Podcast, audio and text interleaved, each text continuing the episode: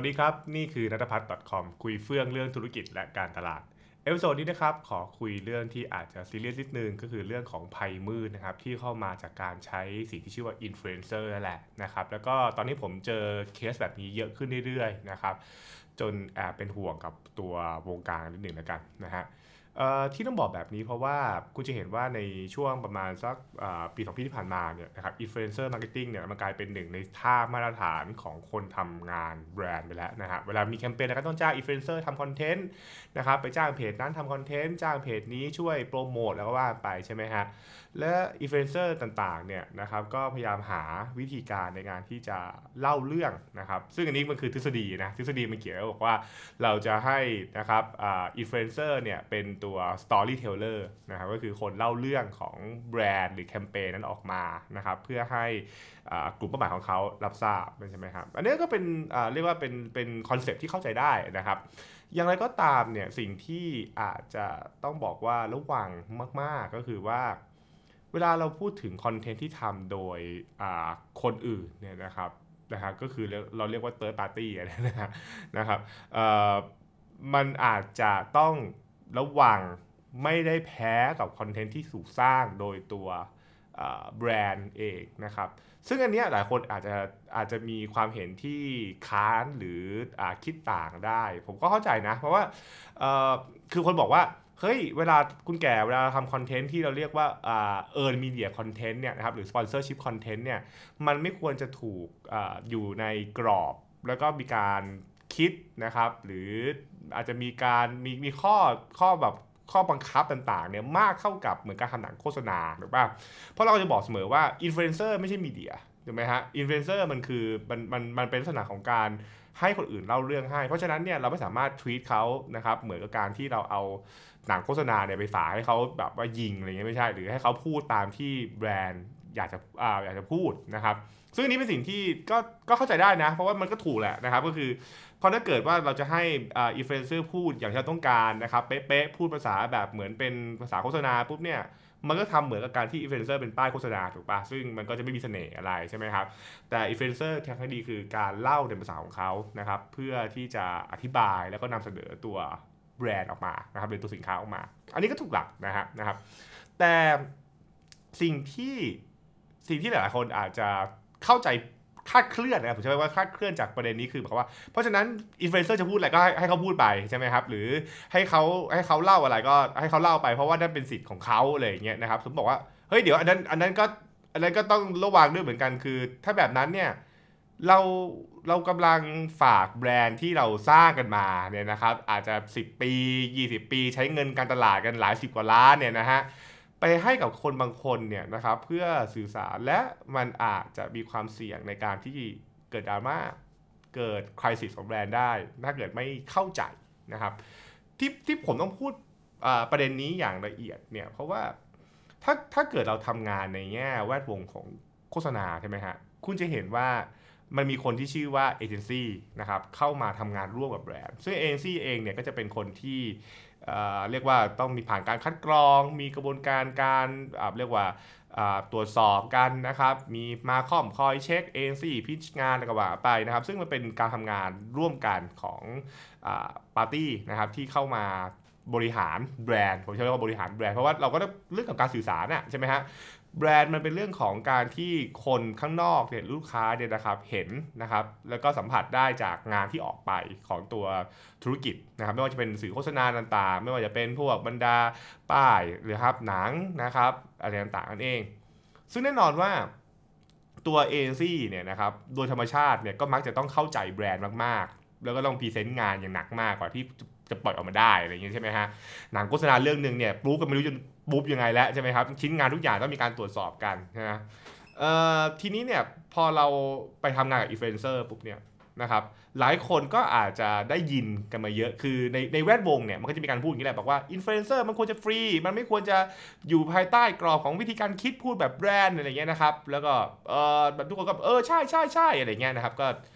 เออก็มีส่วนใช่ผมพูดกันมันก็มีส่วนใช่ แต่ไม่ได้แปลว่าฟรีร้อยเปอร์เซ็นต์จน ไม่สนใจอะไรเลย เพราะอินฟลูเอนเซอร์บางต้องบอกเลยว่าบางคนแล้วกันนะครับผมไม่อยากพูดว่าทุกคนเพราะมันก็มีคนที่เข้าใจ คืออินฟลูเอนเซอร์หลายคนเนี่ยเก่งในกระบวนการการทำให้คนหันมาสนใจนะครับ แต่วิธีการที่ทำให้เขาให้คนหันมาสนใจหลาย ๆ ครั้ง เป็นวิธีที่อาจจะไม่เหมาะสมในการสื่อสารสิ่งที่ชื่อว่าแบรนด์ธุรกิจนะฮะ คุณคุณต้องเข้าใจนะว่าแบบว่าโจทย์ของอินฟลูเอนเซอร์กับโจทย์ของแบรนด์มันมันไม่ได้มันไม่ได้เหมือนกันร้อยเปอร์เซ็นต์อะไรอย่างเงี้ยนะครับอินฟลูเอนเซอร์เขามีมีมีวิธีการคิดในการที่จะทำให้คนหันมาสนใจตัวเขานะครับเพราะให้เกิดคนติดตามให้เกิด subscriber ใช่ไหมฮะแต่ถ้าเกิดเราพูดถึงการสื่อสารแบรนด์เนี่ยมันมีความละเอียดอ่อนความละเอียดอ่อนนะครับมากกว่าแค่ทำให้คนหันมาสนใจคอนเทนต์แต่มันคือเรื่องของการรักษาภาพลักษณ์มันคือการสร้าง perception ที่คนมีต่อตัวธุรกิจ นะครับนะฮะไม่ใช่แค่แค่ตัวคอนเทนต์ให้มีคนยอดดูเฉยๆนะครับ เพราะฉะนั้นเนี่ยเวลาเราเวลาเราเลือกอินฟลูเอนเซอร์อะไรก็ตามเนี่ยนะครับมันมันสะท้อนมันสะท้อนให้เห็นว่าวิธีคิดของแบรนด์คืออะไร ในการที่จะเลือกให้คนคนนี้นะครับมาทำมาทำสิ่งเหล่านี้นั่นเอง เพราะฉะนั้นเนี่ยอย่างแรก ๆ เลยก็คือ เวลาเราเลือกอินฟลูเอนเซอร์เนี่ยก็ต้องเลือกอย่างพิถีพิถันว่าไม่ใช่เลือกเอาใครก็ได้นะครับ แต่มันต้องเป็นคนที่มีความเข้ากับตัวธุรกิจ เข้าตัวธุรกิจมากระดับหนึ่งทีเดียวคือใช้มาแล้วแบบคิดง่ายๆคือเขาเข้าเหมือนกับเป็นคนเป็น spokesperson อะเป็น spokesperson หนึ่งคนหนึ่งของตัวตัวแบรนด์แม้อาจจะไม่ใช่เป็น spokesperson ที่เป็นทางการนะครับคือไม่ใช่แบบว่าเป็น ambassador ไม่ใช่เป็นพรีเซนเตอร์นะครับอ่าแต่เขาก็เป็นคนที่แบรนด์จ้างถูกป่ะใช่ไหมครับเพราะนั้นคือเราเราเลือกมาเพื่อให้เขาเอามาถ่ายทอดอะไรบางอย่างเพราะนั้นคือ การที่แบรนด์เลือกคนบางคนเนี่ยเอามาใช้เนี่ยมันก็ถูกมองนะ ถูกมองโดยโดยคนว่าทำไมจ้างคนแบบนี้ใช่ไหมฮะทำไมจ้างคนแบบนี้ทำไมแบรนด์เลือกคนแบบนี้เข้ามา นี่คือเรื่องแรกแรกแหละนะฮะซึ่งซึ่งเราก็จะเจอบ่อยว่าหลายหลายเคสคือไปไปจ้างคนที่แบบเราก็สงสัยว่าทำไมจ้างคนเนี้ยทำไมจ้างเพจเนี้ยเพราะอะไรบอกอ๋อเพจนี้ดังเพจนี้มีคนตามเยอะ คือคือเราผมผมผมผมเทียบคิดอย่างนี้นะ คือถ้าเกิดเราบอกว่าเราจะเลือกใครสักคนมาเป็นพรีเซนเตอร์ของแบรนด์เนี่ยเราก็ไม่ได้เลือกแค่คนดังใช่ไหม มันมีคนดังอยู่เยอะมาก แต่ว่าเราไม่ได้เลือกทุกคนที่คนดัง เราเลือกคนที่เหมาะสมและมีความเข้ากันนะครับ มันมันมันมันสะท้อนนะครับ หรือไปกันได้กับตัวสินค้าหรือแคมเปญต่างๆ ใช่ไหมฮะ อันนี้ก็เป็นเรื่องที่เป็นเรื่องที่ต้องต้องต้องเห็นก่อนนะครับ มันเป็นมันมันเป็นเรื่องที่แบบว่าเออเฮ้ยมันแสดงรสนิยมของแบรนด์นะแบรนด์แบรนด์เลือกคนแบบไหนมาทำงานนะใช่ไหมฮะ นะครับซึ่งสมัยผมทำงานผู้บริหารเนี่ยผมก็จะมีเหมือนเข็มทิศในใจของผม เช่นแบบว่าเราไม่เลือกเพจที่มีเรียกว่าอะไรครับมีคอนเทนต์ที่เนื้อหา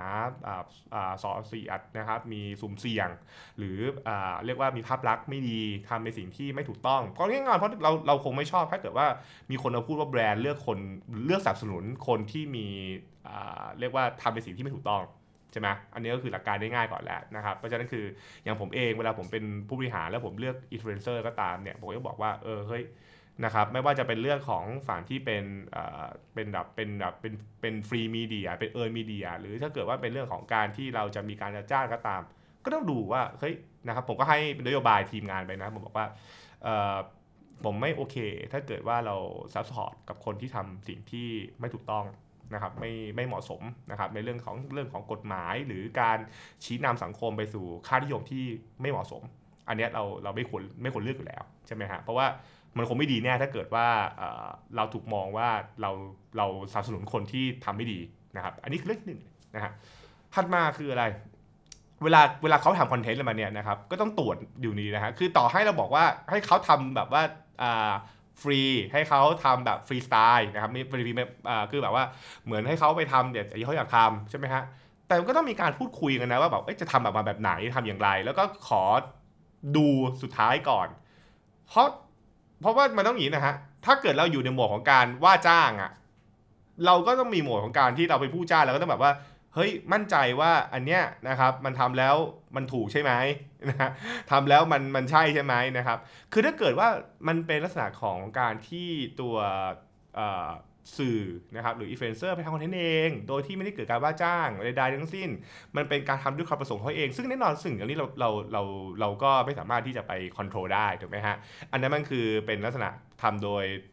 ความตัวตัวก็ก็ก็เหมือนกับผมอะผมเองผมณัฐพัชญ์ dot com เนี่ยผมก็จะบอกว่าไม่มีใครมาว่าจ้างนะ แต่ผมอยากทำอะไรผมก็จะอยู่บนวิจารณญาณของผมใช่ไหมครับอะอันนี้ก็ก็ก็ส่วนหนึ่งนะครับแต่ถ้าเกิดว่าเรามีลักษณะของการว่าจ้างเนี่ยนะครับมันก็ต้องมีการเช็คกันนิดหนึ่งว่าเฮ้ยเดี๋ยวมันยังไง เพราะอย่าลืมพอพอว่าจ้างปุ๊บเนี่ยผู้ผู้บริโภคเนี่ยนะครับหรือตัวลูกค้าเองเขาก็ เขาก็รู้ทันระดับหนึ่งนะว่าเราเป็นการว่าจ้างใช่ไหมอย่าพูดว่าเนียนเลยใช่ไหมฮะซึ่งพอว่าจ้างปุ๊บเนี่ยแล้วเราปล่อยคอนเทนต์นั้นออกมาเนี่ยนะครับมันก็สะท้อนอีกว่าเฮ้ยทำไมคุณถึงปล่อยให้มีคอนเทนต์แบบนี้ออกมาใช่ไหมฮะนะครับผมผมพยายามย้ำเรื่องนี้กับหลายๆที่ผมเป็นบรรยายนะ ผมบอกว่า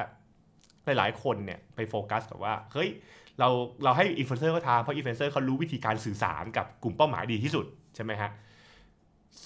ซึ่งผมไม่เถียงนะ ผมว่าในมุมหนึ่งใช่อินฟลูเอนเซอร์คนคนนั้นเนี่ยก็คงจะรู้วิธีการคุยกับกลุ่มเป้าหมายหรือลูกเพจลูกคนติดตามเขา อันนี้ผมว่าเป็นจริงใช่ไหมฮะ แต่นะครับเราก็ต้องมีเข็มทิศบางอย่าง ในการบอกว่า เฮ้ยเรื่องเนี้ยมันเกินเส้น เรื่องเนี้ยมันทำไม่ได้ เรื่องเนี้ยไม่ควรทำเพราะ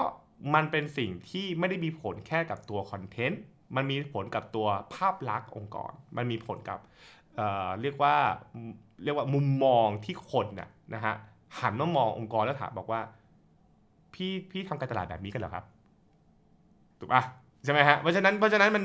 มันมีเรื่องแบบนี้อยู่ไง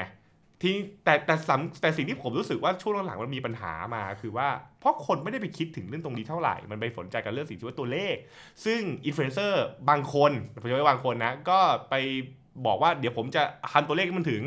ซึ่งมันก็ตัวเลขมันถึงไงเพราะว่ามันก็เขาทำให้คนติดตามเขาดูอะมันก็ตัวเลขมันก็จะแบบพุ่งๆอยู่แล้วใช่ไหมฮะแต่เราแต่เราไม่ได้คิดถึงผลกระทบที่เกิดขึ้น ที่นอกเหนือจากสิ่งที่ตัวเลขที่ชื่อว่าไลค์คอมเมนต์หรือแชร์คือเราไปสนใจกับไอ้ตัวเลขตรงเนี้ยว่าจะมียอดวิวเท่าไหร่มียอดไลค์เท่าไหร่ engagement เท่าไหร่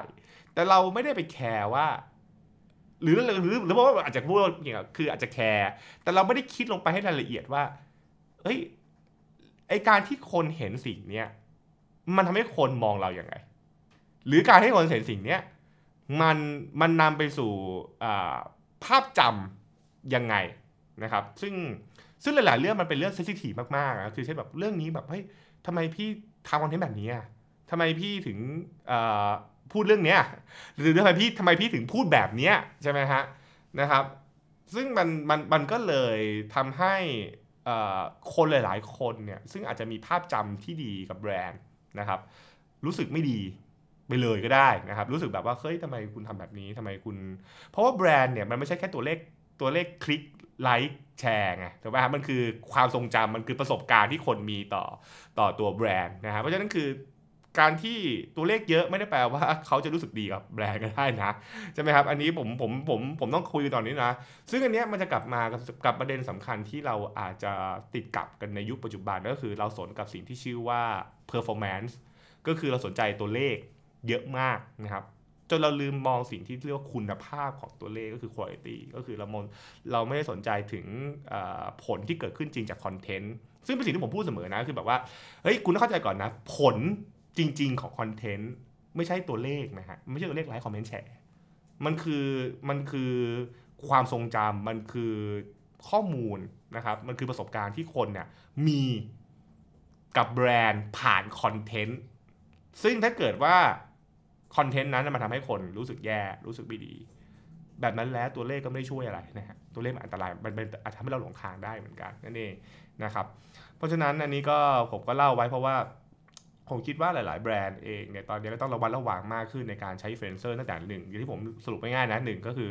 เลือกใครมาทำคอนเทนต์อันนี้ก็ต้องเลือกดีๆใช่ไหมครับมีคุณมีเข็มทิศในการเลือกไหมคุณมีแนวทางในการเลือกไหมสองแล้วคุณจะให้เขาทำคอนเทนต์เนี่ยคุณมีการตรวจสอบไหมและคุณมีมาตรวัดหรือมีใช่ว่าแหละเหมือนมันมีไกด์ไลน์หรือเปล่าบอกว่า อันนี้ทำได้อันนี้ทำไม่ได้ อันนี้ไม่ควรทำอันนี้อย่าไปทำ ใช่ไหมฮะ เพราะมันไม่ใช่แค่เรื่องของการได้ตัวเลขนะ มันเป็นเรื่องของผลที่เกิดขึ้นกับสิ่งที่ชื่อว่าแบรนด์ และถ้าเกิดว่าทั้งหมดนี้คุณไม่เข้าใจ ทั้งหมดนี้แบบว่า เอ้ยไม่ได้เข้าใจเลยสนใจตัวเลขเยอะก็แสดงว่าเราก็ไม่ได้เข้าใจเรื่องของสิ่งที่ชื่อว่าแบรนดิ้งถูกปะเราไม่ได้เข้าใจสิ่งที่ชื่อ branding เราเข้าใจสิ่งเราเข้าใจแต่สิ่งที่ชื่อว่า data เราอยากได้สิ่งที่ชื่อตัวเลข แต่เราไม่เข้าใจว่าแบรนด์คืออะไรใช่ไหมครับ ซึ่งอันนั้นมันเป็นอีกเรื่องหนึ่งเลยนะฮะ เรื่องใหญ่มากๆด้วย เพราะว่านักการตลาดรู้ดีว่ามันมันสำคัญมากขนาดไหน นะครับก็เล่าสู่ฟังไว้แล้วกันนะครับ ใคร